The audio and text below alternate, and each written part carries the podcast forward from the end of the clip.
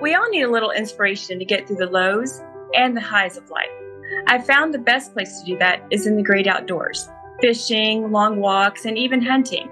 Yes, I know, that last one likely shocked you a bit, didn't it? But truly, without adventuring and getting outside of my circumstances and the hole I found myself in during difficult seasons of my life, I wouldn't be here today to journey with you into hope. After experiencing the loss of my spouse, I needed more than just inspiration. I needed to find the source of inspiration, God's way. My name is Marisa Snyder.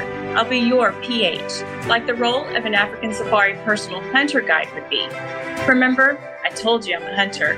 I'll guide you into biblical truths with life changing testimonies and expert tips for strategies to discover your identity as you live out God's calling for your life and experience the fullness of living an inspired life God's way. I'm so excited that you can join me again today as we navigate God's Word and biblical truth.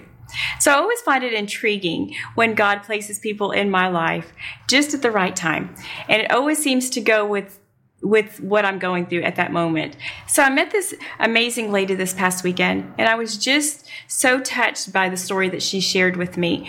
And really I could really really sense the passion and of uh, what she endured and um, in her brokenness during her during the struggle that she was in that she was going through at the time um, but what resonated most with me was the part of her healing when she was telling me about her story of healing it was the relationship with christ that was the focal point that as she was even going through this trial in her life that her focus was not even about the trial but what the relationship that she was able to build with christ as he helped her through that that difficult time in her life.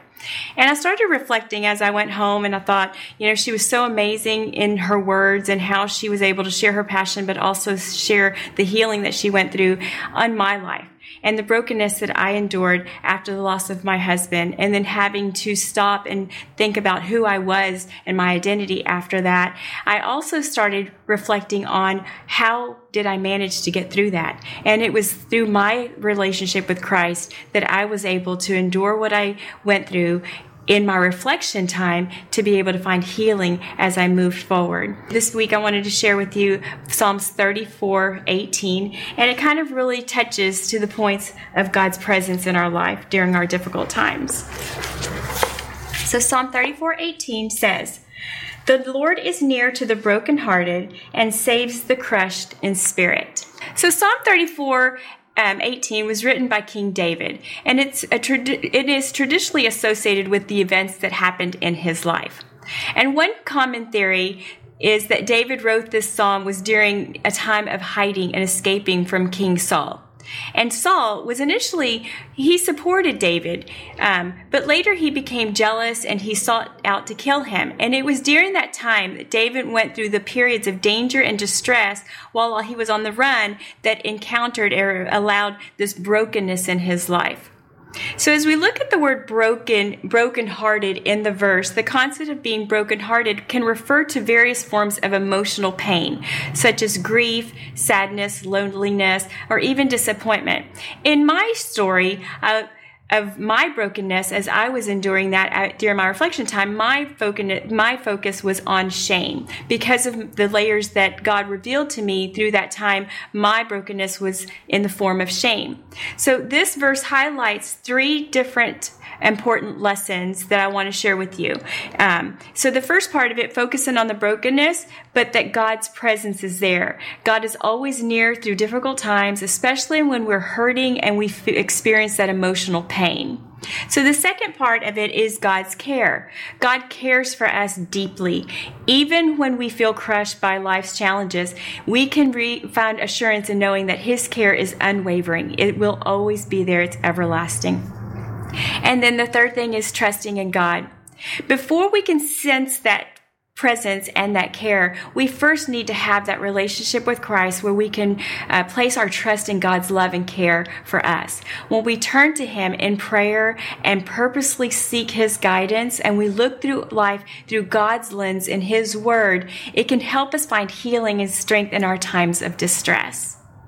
So, friends, as you are looking at your life and you're you're reflecting on maybe a brokenness that you're feeling, I want you to stop and think, is your focal point first God in your life?